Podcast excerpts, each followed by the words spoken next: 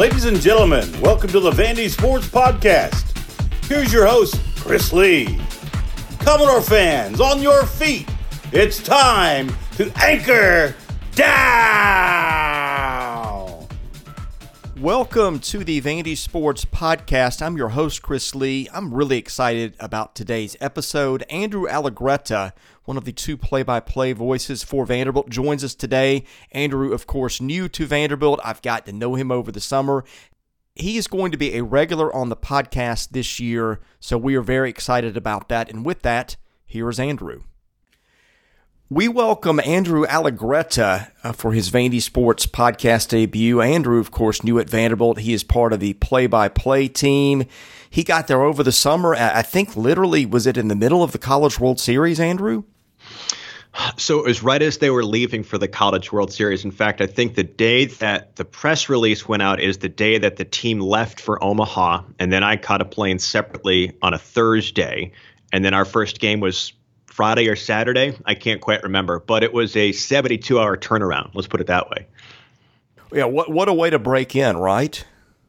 It was a lot of fun. Um, uh, candidly, I remember playing co-pilot um, to the best of my ability because I didn't really know uh, how everything worked at that moment in time. But I was trying to soak in um, the broadcast. I was trying to soak in the atmosphere of Omaha. I was trying to soak in what it means to be part of the Vandy Boys. Uh, and and I enjoyed it through and through. Uh, certainly disappointed that we came up one game short, uh, but in terms of a debut, in terms of getting thrown into the fire, all of those sort of things, uh, it was it was as fun as you could possibly ask for. And Kevin was fantastic, um, letting me play co-pilot uh, throughout the course of that two weeks in Omaha. Now, your role at Vanderbilt this year, you and Kevin are splitting duties. I just wanted to give you the floor to tell the audience exactly what you'll be doing this year because it's a lot. Yeah. Yeah, for sure. So I think one of the really nice things that Candice Lee and Tommy McClellan uh, di- decided to do when this opportunity came up is uh, to try to rethink how it gets structured. Um, very often, it's someone that does football, basketball, and baseball uh, through and through. Uh, but there's a lot of different ways to access games at this point, uh, both from audio streaming and the SEC Network Plus. So uh, all of that is to, to, say all of that is to say we've sort of devised um, somewhat of a new formula, so to speak. So I'll be audio play-by-play uh, for football and baseball across the Vanderbilt Sports Network from Learfield. So that means your radio stations, that means your streaming app, all of that sort of stuff.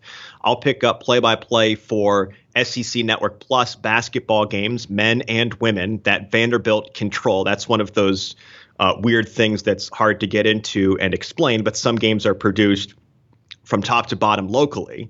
Uh, and those basketball games, men's and women's, I will pick those up. And then the flip side of that is Kevin will do audio play by play for men's basketball. He'll be on the sideline for our football broadcast on the Vanderbilt Sports Network. And then he will handle, again, games produced locally on the SEC Network Plus uh, for Vandy Boys. Uh, so I hope you took notes, but that's the rundown.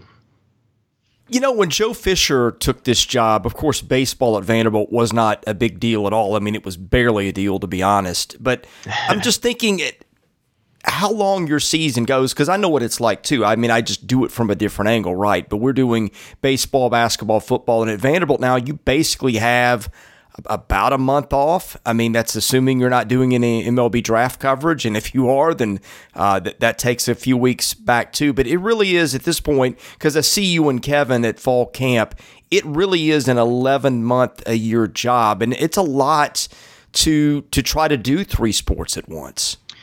Well, I think that's part of what makes this setup nice. Uh, there's multiple facets about why this setup is nice. First off, Kevin and I can develop a really good rapport and kind of create this broadcast team mentality, which we've been, um, I think, doing a fantastic job with uh, so far because Kevin is certainly a pro's pro, and I've really enjoyed getting to know him and work with him. Uh, so there's that to have a little bit of a unique setup in the SEC, uh, and then quite frankly, it's it's the burnout factor, it's the family factor. I think Kevin and I are both uh, people that strive for work-life balance. We're committed to Vanderbilt. We're dedicated it, uh, dedicated to it, and want to do the best that we can. But we have work-life balance too, right? Like we both have families. Uh, he's got a son that I think is nine or ten years old. My son is uh, one and a half.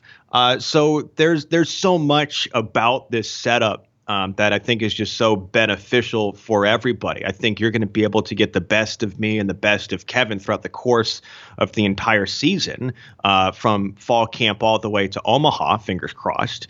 Uh, that we'll be able to put out the best products possible and and and still be able to be part of the Nashville community and part of our families and go to concerts and get to restaurants and be at schools and all that kind of stuff that that if you're trying to grind all the way from fall camp to Omaha, it gets hard to do. So I, there's so many layers to this setup that I think are um, really wise. Plus, let's be honest. I mean, Kevin Ingram can just be a real tyrant, right? Yeah, if if there's ever a word that's been used, Chris, to describe Kevin Ingram, it's tyrant. we, are kidding, of course. Uh, both of us really like Kevin. He's one of the more easygoing. Uh, it, like if you feel like you get to know some people on air sometimes through their persona and this sense of humor, and that really is who Kevin is. He's he's a. We say that jokingly. We I, I, think just have no, so much respect for him and, and, who he is. Yes, humans. Yeah, for sure. Right, and and that's and not to walk down the rabbit hole about work life balance and all that kind of stuff, but I think that's that's that's what's great here with all of this because he's got a loving family that he wants to make sure he's committed to. I've got a loving family that we both want to make sure that we're committed to, and and this this allows us to to be all of those things to the best of our ability for all of the people that we're responsible to, from Vanderbilt back to our homes. Uh, so yeah, he's he's fantastic, and I think we both kind of are aligned uh, in the way that we want to go about things. So it, has been a really good fit. Well, tell us the personal side for a minute. The, the part you're comfortable with. You're young, married. Uh, you've got is it a one or a two year old? One and a half. So one and a half. We're getting okay. Yeah. Yeah. Yeah. yeah. Uh, so yeah, so I mean, I mean, one of the nice things uh, for folks that are still getting to know me a little bit is, um, you know, I fall into this weird category of Nashvillians these days. I'm not a true transplant, uh, but I'm also not a native. Um, so my wife is from Franklin, Kentucky, of course, about 45 minutes up the road, halfway between here and Bowling Green. If people don't know, although I suspect that they do. Um, so over the past six to seven years, we've been in and out of this town constantly to come back and see friends and family. We got married in this city uh, back in 2018. Uh, we've been here so often uh, over the past six or seven years, despite the fact that I spent two years down in New Orleans at Tulane. Uh, and then collectively, we spent about six years at Virginia Tech over in Blacksburg. So, despite the fact that we've lived other places, we've been very connected to this place uh, for the better part of six to seven years. So that that's sort of our story. And I recognize that by no means am I a Nashvilleian through and through from birth, uh, but but nor am I somebody that's uh, pulling up in the you know, pulling up in the minivan or the station wagon or whatever it happens to be, unloading your guitar and your stereo and your drum set, trying to make it in Nashville's music business. Uh, so, so I'm kind of in that that weird in between. Do you own a minivan? Goodness no. And i was trying to come up with a more 2021 reference right? Like i'm sitting here going okay people don't really pull up in the station wagon anymore but what do they pull up in? I, I could not come to that conclusion. Uh, I, I, don't know pulling up in the u-haul and unloading all of their gear trying to make it in nashville. Uh, so I, am I'm, I'm not that uh, but i recognize i still have a lot of learning to do when it comes to this city. Uh, but but I, I i feel very comfortable within it right away despite the fact that i've got a lot to learn well, I'm going to have to break it to you gently. That day is coming. My wife and I lived in denial for a long time, but it eventually happens. So, what's the threshold? Is it three kids? Uh, well, we're at two. But uh, you know, the thing is, when when you have kids, kids have friends, and um, stuff. You know, lots of stuff. Yes, yeah. and and people have you know two income households and need to split rides, and uh, you know, we we lived in denial for a while. My first step was an SUV uh, which I bought when my daughter, who's now 10, was born, and I'm now driving. Uh, so that was the first one. And then eventually, uh, I had a I had a little two door car that I really liked. Um, it was told to me in no uncertain terms that that, that would be sold. Uh, that was a, a, a, tough day, but uh, these are the things that you do for your children, and and we are now proud owners of a of a 15 year old SUV and a what a five year old minivan. So. Um, um, I, I, will say this: there's many things that I have learned since becoming a parent, and I suspect you can um, echo this to some degree. I, I, I, of all of the things that I've learned, quite possibly the most shocking is exactly how difficult it is just to get out the door. like, yes. okay, we're, we, yes. we're going to go to the grocery store, but let's make sure we have every item packed in the diaper bag. And is his car seat uh, functioning properly? Does he have the snack that he might need uh, on the way to the grocery store? Or we could just pick something up at the grocery store. Or like, what if you forget something? Or you've just got to, you know, physically pick up your child, and then you add a second one into the mix. Uh, physically getting out of the door may have been the most uh, dis disorienting new aspect of my life. You know, there are stages of this, and I won't go too much further here, but but uh, you know, and one one of them is like, okay, when they can finally use the bathroom on their own, that's a big win. Um, and, and like you know, for instance, when when they can crawl or walk, that that complicates well that that solves some things but it complicates some others. And like yes, as they get older and, and, as you have a second and a third and we're just on two but i was i was one of three boys you know just other things happen. You're more capable of doing things uh, but you're also capable of hitting your siblings uh, which can that's be right. an issue. Um, yeah. happens happens often on the way to church for us uh, so that's yeah. always fun. But yeah, uh, sure. yeah these these are just the fun things that you were in store yeah, no, I've I've been picking them up uh, in bits and pieces and fits and starts over the past year and a half, but uh, it's it's a heck of a ride. It's a fun one, but it's a heck of a ride. The most fun thing is when they cause a scene in public, like at a restaurant, and you know one's one's angry at the other, and you know that that, that day's coming too. So, that, yeah, another parent trait is that all of a sudden, when you see those things happening to somebody else, all you have is pure empathy. Like, yes. as a, as a single person, you might be like, oh, well, you've got to quiet your kid down. Uh, as as a parent with a child, you go, I'm so sorry for you. Best of luck. Parenthood strips you of all all pride and and lack of empathy. Um, it, it, just wears you down after a while. But anyway, yeah, yeah, yeah. you, love our kids, right? We right. our kids. That's right. Well, fortunately, there there is some work life balance for you and Kevin now, splitting those roles, though. Or, uh, excuse me, splitting those roles in all seriousness. But let, us switch to sports for a minute. Um, yes. for a few minutes, actually. Um, I saw you at fall camp a good bit. Um, what were your impressions of what of the product that Clark Lea was putting on the field? Uh, impressed in general. Um, look, I, I, certainly am always cautious to walk down the football X's and O's land because I don't hold that level of IQ. But I will say, from an organization, a passion, a discipline standpoint, all of those practices have been deeply engaging. Um, from a positional standpoint, I think you can see some elements to this team that grab your attention. I know it's made um, quote unquote headlines throughout the course of the fall, but the defensive line has been very uh, intriguing, I think, to all of us that have seen fall practices. Um, the way that Elijah McAllister or Alex Williams or Daevion Davis or any one of these guys have been able to disrupt, I think, a little bit more than they have typically done in years past, whether it's the running back in the backfield or getting after the quarterback. That's been engaging. The depth at wide receiver uh, piques your interest. Cam Johnson has the opportunity uh, to be a star. Um, he's going to do it in a different way. He's not going to be necessarily a take the top off the defense on every single play type of star, but he's consistent, rock steady, um, and can make a lot of plays. Uh, and then the depth is there with Will Sheppard and um, Chris Pierce, and you can go down the line with that crew. So I, I, I think one, you see the passion, the organization, the discipline, um, the standard that Clark is setting, and then I think you know I, I gauge carefully because of um, really seeing the product for the first time this fall, but I hunch some position groups have have made some nice strides throughout the course of fall. So I think while we understand 2021 will be difficult, I think you see the seeds of things to come for Vanderbilt football. Tell me if you agree or disagree with this. If you had to sum up kind of how Clark goes about his business in just one or two sentences, I would say that the Tim Corbin influence is very present and how he conducts himself and how the team conducts itself.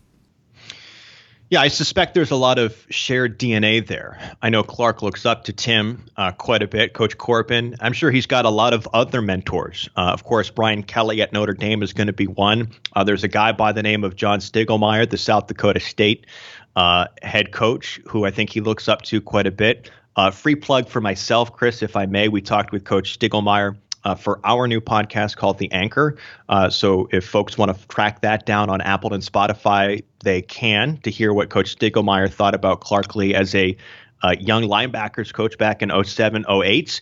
Uh, back to the question that you asked, I, I, think yes, there's no doubt. There's no doubt that Coach Corbin runs through the DNA of Clark Lea. I, I think if he could model a program um, very closely tethered to Coach Corbin, he would desire to do so. But I also think Clark is his own man too.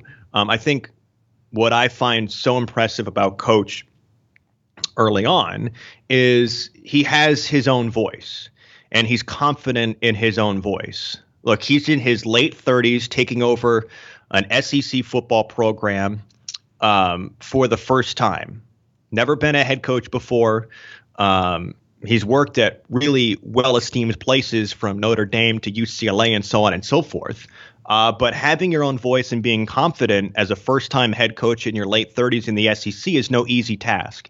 And I think he's defined himself very early on. He will be tested and challenged uh, when the ups and downs of the season come. There's no doubt, and I suspect he understands that. Uh, but I've I've been impressed with the fact that he has landed on his voice so quickly into his coaching tenure. The other thing that stands out to me, and, and, obviously this is a reflection on coaching, coaches put their stamps on the program. You always hear in terms of schemes and playbooks and stuff. On one end, you've got that we've made it too complicated, and, and some coaches like to make things really simple. Um, I don't know where they stand on that spectrum, but I watch them offensively and defensively, and it's obvious to me they know they've got a lot of smart kids on that team who seemed to be able to handle stuff. And whatever they threw at those kids, it just seemed like they were really able to grasp all of fall camp. And, and I judge that based on getting lined up right, uh, not those confused looks to the sidelines of, you know, where are we supposed to be and who's supposed to be out here. I just thought it seemed to me that they threw a very appropriate amount of stuff at those players. And it seemed like, particularly on the defensive side, I've, I've remarked on this many times on the podcast, Jesse Minter just throws every tool in the bag at offenses based on what we've seen. Yeah, so again, this is one of those spots where I'm going to be slightly cautious about walking down the football X and O's territory because I'm not in their playbook. I don't have their level of football knowledge or expertise when it comes to that sort of stuff. I think what you're talking about to an extent right off the bat is I heard this so often down at Tulane, and it's a cliche. Um, but Coach Fritz, all the time, every practice would say, the wave don't beat the wave. The wave don't beat the wave. And what you're talking about effectively is making sure that you get lined up right. You don't have pre snap penalties.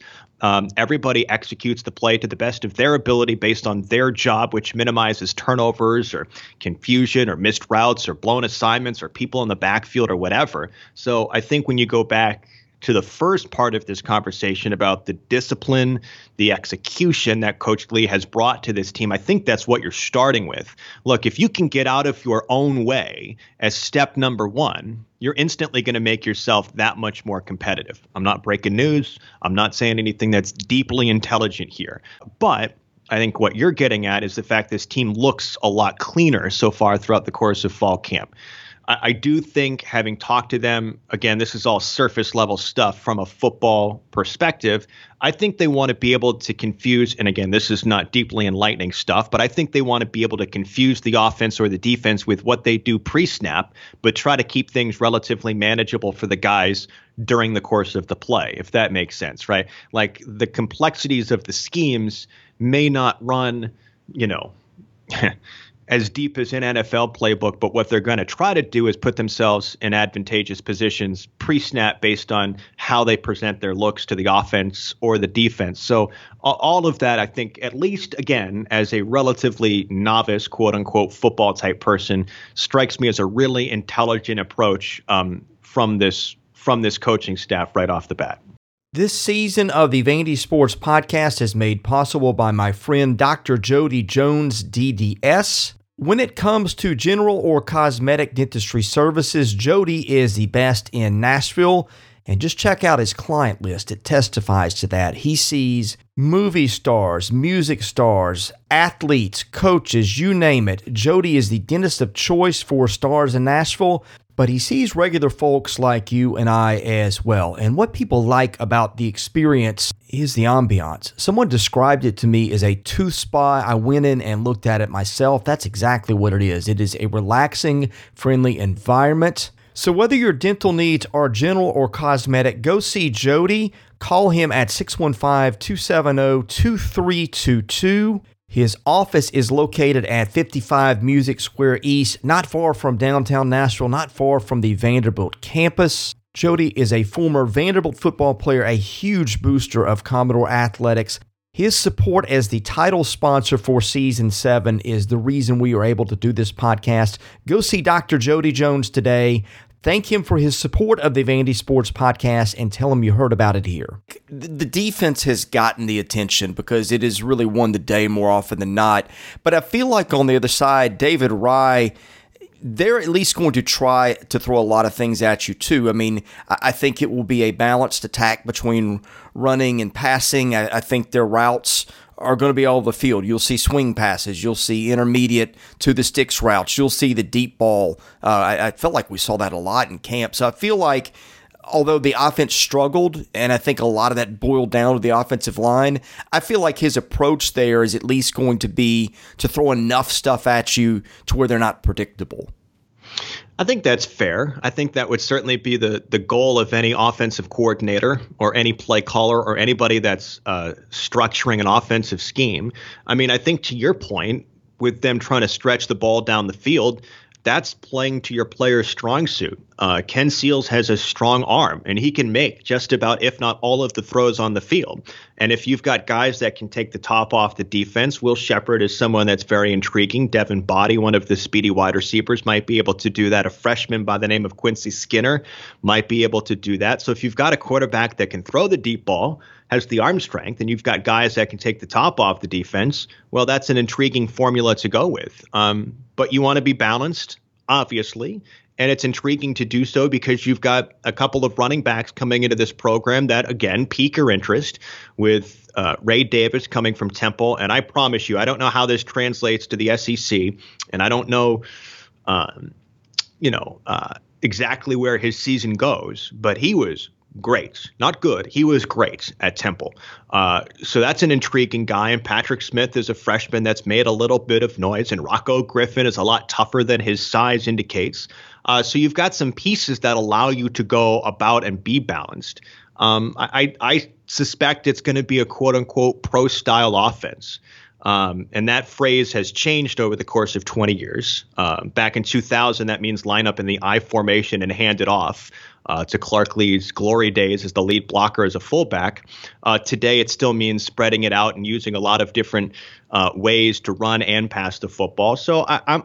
I, I, they have always struck me as a very um, intelligent, mindful, thoughtful coaching staff, and one that's going to play to the strengths of their student athletes. Um, so that's a long-winded answer there, but I, they they seem to have gathered themselves in a way that that makes a lot of sense for this team right now. It may evolve over the course of time, uh, but what they're trying to line up right now seems to make sense for the pieces that they have. You went over some players, and that jogged a question in my mind. There are always those guys that you see in fall camp that you're like, I'm really intrigued with this or that about this player, but you're always thinking, I want to see what this looks like when it gets unwrapped on opening night. Uh, I've got three guys in my mind that I'm really interested to see how that translates. I just want to get your thoughts on, on the guys that like you watched in practice and something really piqued your interest, and you're like, I, I cannot wait to see what this kid does when they line it up against ETSU. Fire away. Well, I'll, I'll, give I'll give you my three. My three yeah. were Ray Davis, yeah, Will Sheppard. Yeah, yeah, well, my, mine were mine were yeah. Since I put you on the spot, my, mine were Davis, or Ray Davis, Will Sheppard, and Ricky Wright because um, you know for different reasons. I, I think you could make the case that that Wright at times was their best player defensively um, Sheppard just made so many plays um, and, and, frankly worked his way from a crowded pack of receivers where there's a lot of guys that are quality players, but he has now burst through and he's a starter on the depth chart. And Davis, I think we knew what he did at Temple, but they they kept him out of practice a lot because you don't want to have that kid hurt. But you know he's just got that hard charging running style that sometimes you can't totally unleash in practice. But that that that's my short list of guys, and I want to see if yours uh, would would differ from that at all.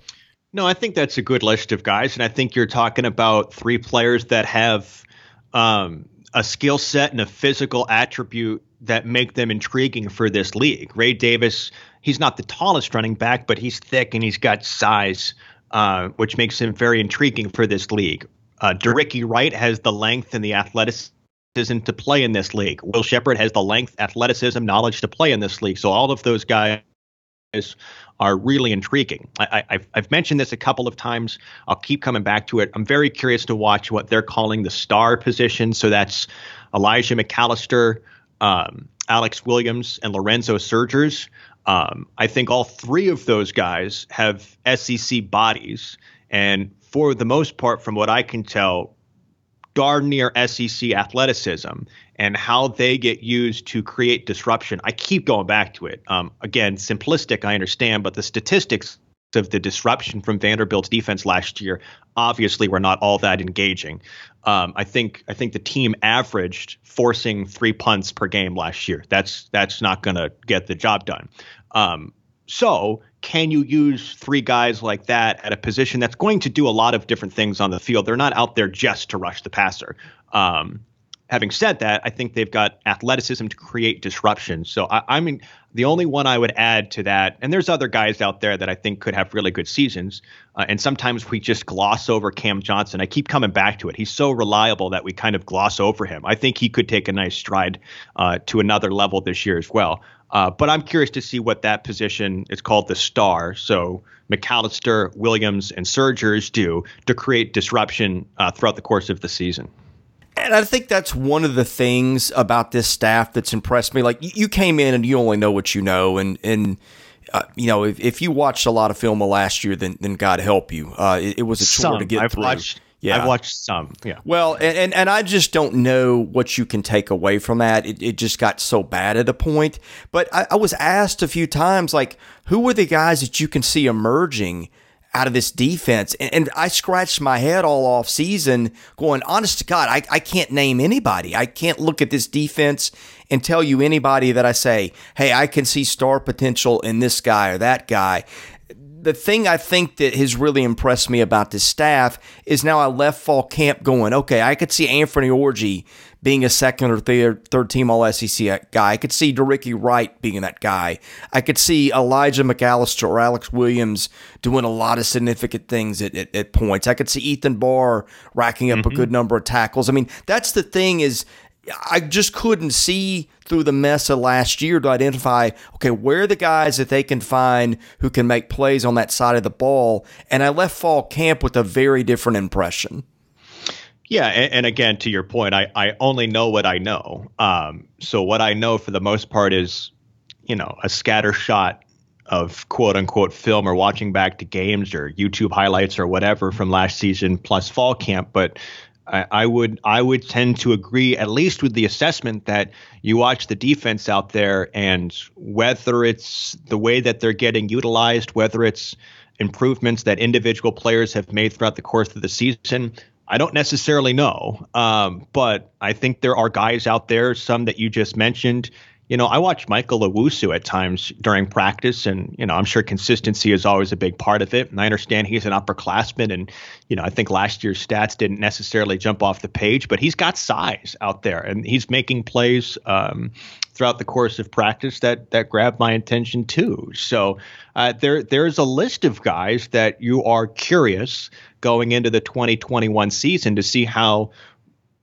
the impression that they made on you during fall camp translates to the game. And I don't know how that compares to 2020 or 2019, but there's a list of players going into 2021, which at least bare minimum is a start.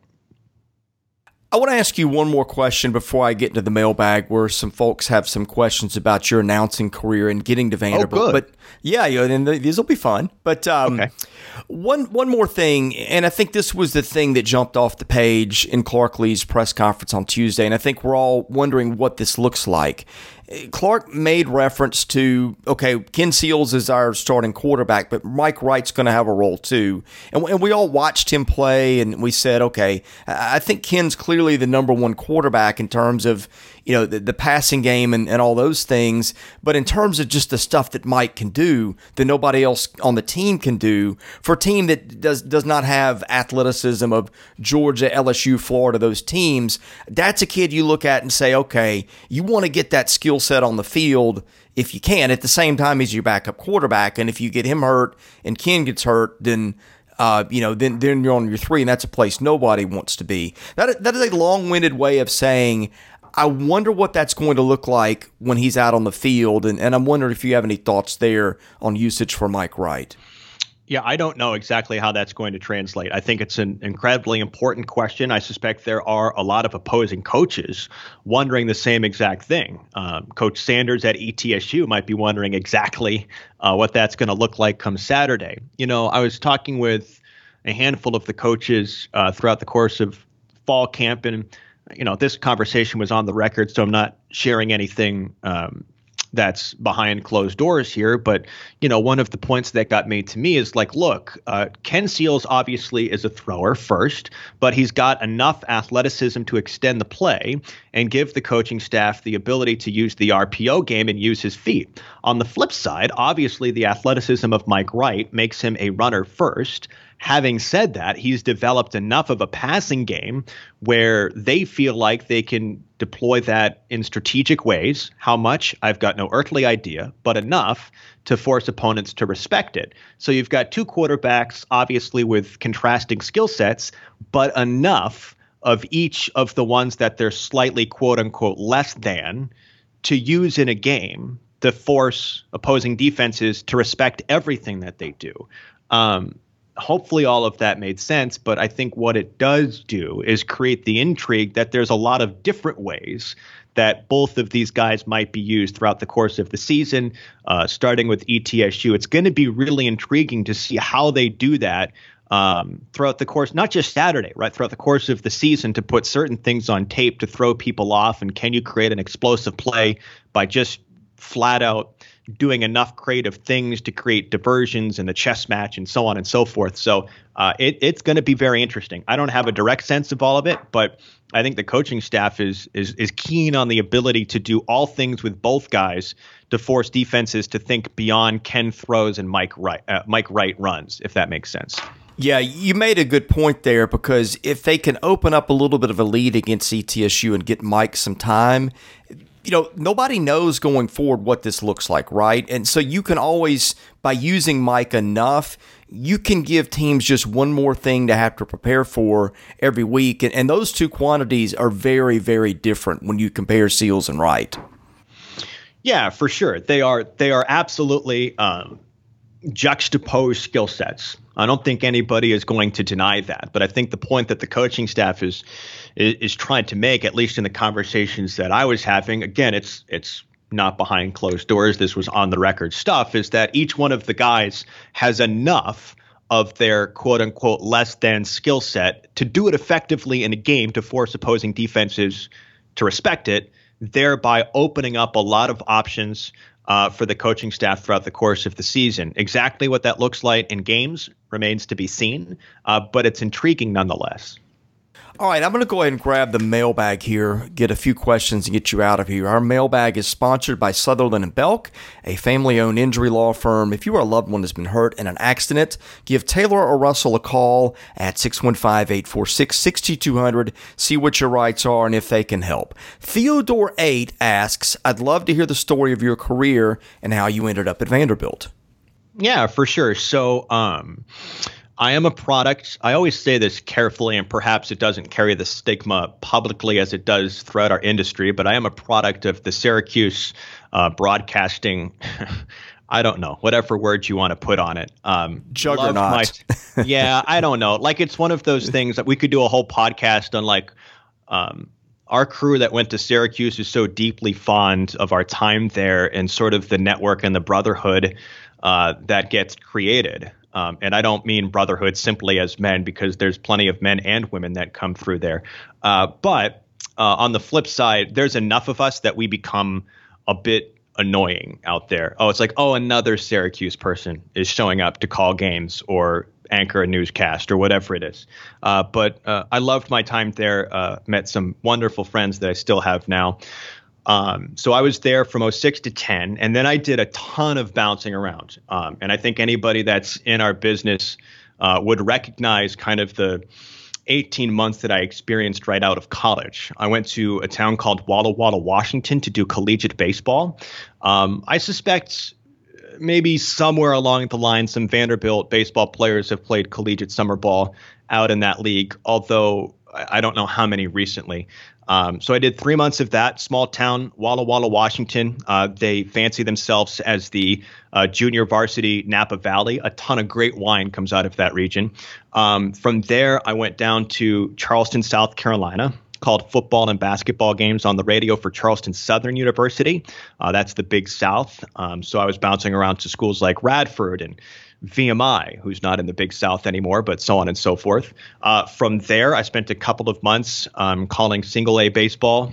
Uh, the Potomac Nationals just outside of Washington, D.C.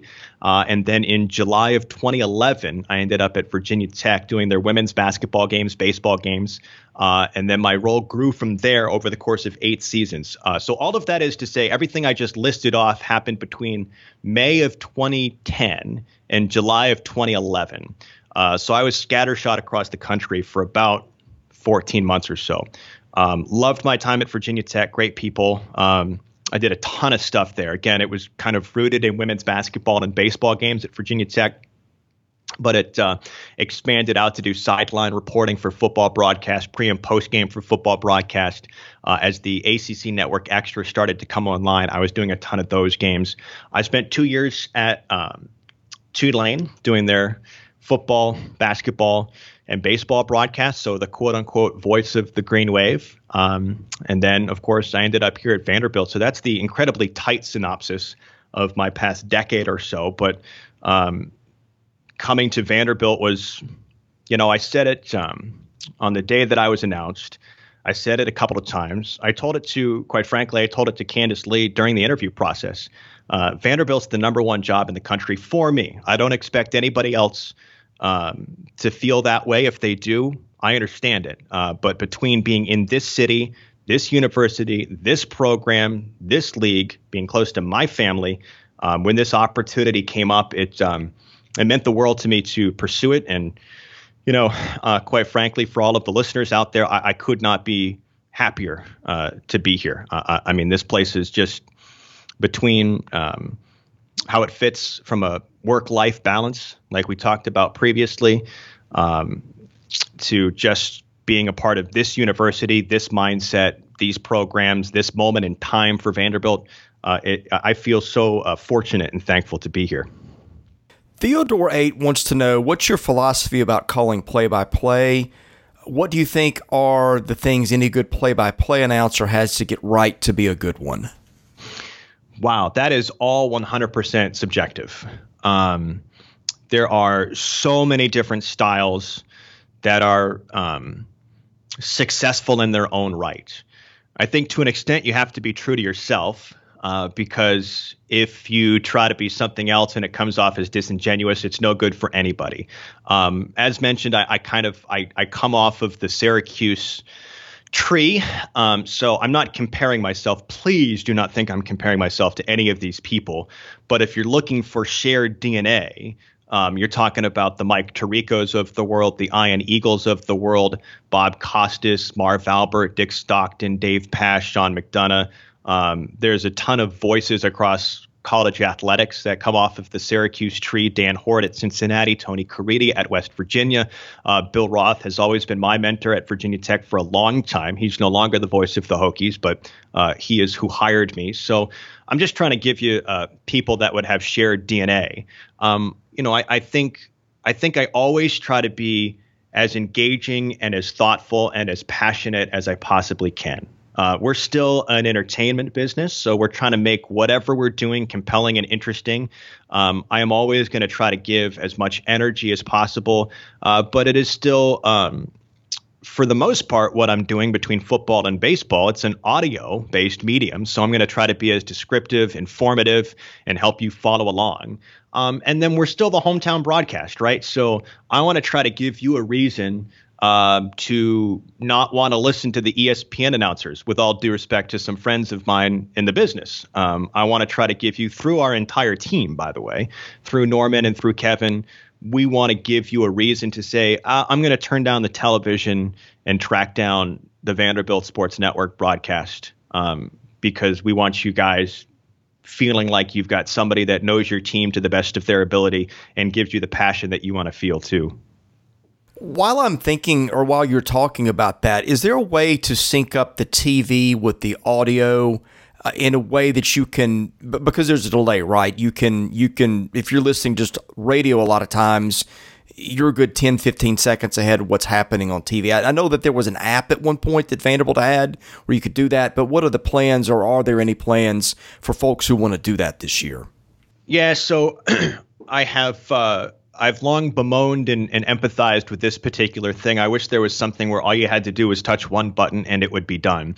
I think what um, is is nice now is I think most people still have televisions, whether it's through basic cable or through streaming devices, that allow you to kind of stop what you're watching and then pull up something else and try to sync it up together. Um, you know, I, I, would encourage folks that want to try to do this uh, to listen to our broadcast through the VU Commodores app, which is look, I, I, candidly, I think we've got one of, if not the best apps in the country. And that's, I recognize, somewhat of a silly thing to kind of go out there and wave the flag for, but a lot of stuff is going to happen through that app from um, mobile ticketing uh, to our broadcast um, to all sorts of stuff. So if you haven't downloaded the VU Commodores app, I would do that. And then, you know, if you've got a television where you can pause it you can also pause the radio broadcast, and it does take some fumbling, so I'm empathetic toward that. And I wish it was a little bit easier, but I think that's probably the best way uh, because you can both pause your television, I think, for most folks at this point in time, and you can pause um, the app and the streaming and all that kind of stuff. Um, you can try to sync them up that way, and then, you know, pair your phone through a Bluetooth device and pump the audio throughout the uh, the house or the man cave or wherever it happens to be. One more question uh, before I get to the last one. We were talking about broadcasters a minute ago, and you talked about how you need to be who you are, and that means being authentic and not trying to be somebody else. But so, w- with the understanding, this question means these aren't necessarily guys that you pattern yourself after, but who are the favorite guys that you have listened to, either current or, or growing up? Uh, who who is the list of, of broadcasters that are just on your your favorite list of guys you've ever heard? Yeah, for sure. So I grew up, um, for folks that don't know, I grew up in Maine, uh, just outside of Portland. So that's hour 45, two hours down the road from Boston. Uh, so a lot of the people that I grew up with, um, and I caution people, I'm not necessarily a Boston sports fan. That is another topic. Uh, but I grew up with the likes of Sean McDonough, uh, Don Orsillo doing Red Sox games. Um, so, you know, the Sean McDonoughs of the world are really, really high on my list. Uh, I understand that he can ruffle some feathers because he uh, runs sarcasm through his broadcast quite a bit, uh, but I find him deeply entertaining. Um, Ian Eagle has been uh, a really goodness a, a, a, wonderful sounding board for me over the past couple of years. Really gracious to take my phone calls. Uh, and he is as good as it gets too. If you're talking about people that deserve um, to call a super bowl or to have that primary package on network television network television like ian eagle is is the guy that that should be getting stuff like that um, to me. Uh, so there there's a couple. Sean McDonough, Ian Eagle. Um, I'm such a fan of of Dan Shulman who does ESPN. Um, his voice is just remarkable, and it's a little bit unfair how good his voice and how well controlled it all is. Um, in terms of um, some radio guys, you know, there's so many across the country that that have um, captured my attention over the years. I think Josh Lewin, who does UCLA games, is just outstanding. Uh, Dan Hoard, who I mentioned, is outstanding at Cincinnati. Uh, Tony Caridi is outstanding at West Virginia. There's a lot of great guys. There's there's great guys in this league too. I mean, Eli Gold is a mainstay at Alabama, and he's he's a talented broadcaster that's got his own style. Uh, so I appreciate everybody for kind of how they've carved out their own niches uh, across the country. But you know, again, it, it, so much of it is is rooted to me in the mentality that I grew up through, and that's that's going to inevitably be a lot of Syracuse guys from from many of the ones that I listed off earlier, Dave Pasch, and just the, the list goes on. So those are the ones that always kind of grab my attention. How did Vin Scully do it as long as he did? I know that wasn't a name that you mentioned, but like his name comes up in any discussion sure. of the greatest. I mean, not not just how good he was, but to do it as long as he did and to have the energy for that. I don't know how anyone does that. Baseball's hard. Like I, I think this is a bit off topic, Chris, but I, I think trying to get to know broadcasters, I think maybe um, 20 years ago or 30 or 15, I don't know. Anybody coming up um, doing what we do during those time frames 80s 90s 70s whatever it doesn't matter. I think major league baseball was was always the white whale. That's kind of the target people shot for. I think my generation doesn't necessarily have that same mentality you know, if, if someone is presented to be the voice of the New York Yankees, uh, most people are going to say yes to that. I don't think people chase Major League Baseball in the same way, um, just because I think people understand what a stinking grind it is. 162 games, that's a lot. The travel, all that kind of stuff. There's so much to be impressed with when it comes to Major League Baseball announcers.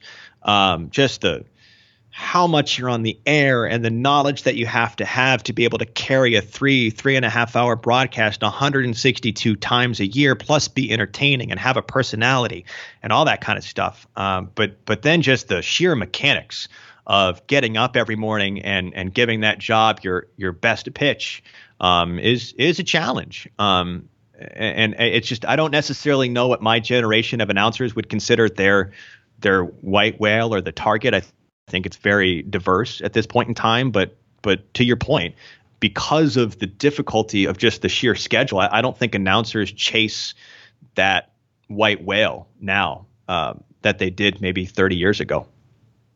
Last one, I'll get you out of here, Andrew. Theodore A asks, "What are the things you'll be looking for in Week One against ETSU that will give you an indicator of how the rest of the season will play out?" No idea. Um, um, no, I don't. I don't mean to be flippant. Um, I, I, think I think this the silly simplistic stuff is a really good place to start. Like, how many pre-snap penalties does Vanderbilt have? I know I mentioned this already, uh, but can you get out of your own way? Um, do you line up correctly? Um, do you execute the plays most of the time the way that they were drawn up. We're not going to know all of that, but the obvious stuff busted coverages and quarterbacks and wide receivers going back and forth, confused, um, minimizing turnovers. I'm listing off football cliches. I understand that.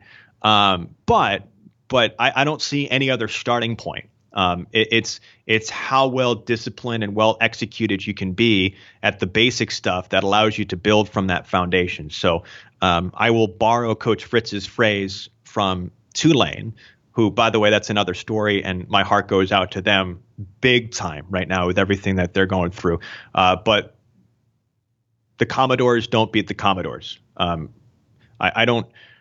Fingers crossed that Vanderbilt can do enough stuff in this game where a couple of mistakes don't beat them, but a couple of mistakes down the road against a Florida, South Carolina, so on and so forth will beat you in a close game. So take care of your own business. The 'Dores don't beat the 'Dores. All right, Andrew, before I let you go, I want to let you have the floor to advertise anything with the school. You talked about the app earlier, uh, Twitter handles, anything like that that you guys would like to promote uh, before this first game coming up against ETSU that we're all so much looking forward to. Yeah, sure. I appreciate the uh, the window there, Chris. I would say I know there's a hand uh, a handful of Vanderbilt podcasts out there, uh, but get your rotation set um, from yours, Chris, to a couple others out there. But but throw ours into the mix. Uh, the Anchor podcast. Uh, Kevin and I will host an original episode that we're going to try to put out every Thursday morning with some special guests. Um, people connected to the program or uh, extended conversations, like again, John Stiegelmeier, the head coach of South Dakota State, uh, we caught up with him just to kind of get his experiences from a young Clark Lea, plus the Commodore Hour, which of course, as always, is across the Vanderbilt Sports Network um, every Monday night. That will be posted as a podcast, part of the Anchor podcast channel.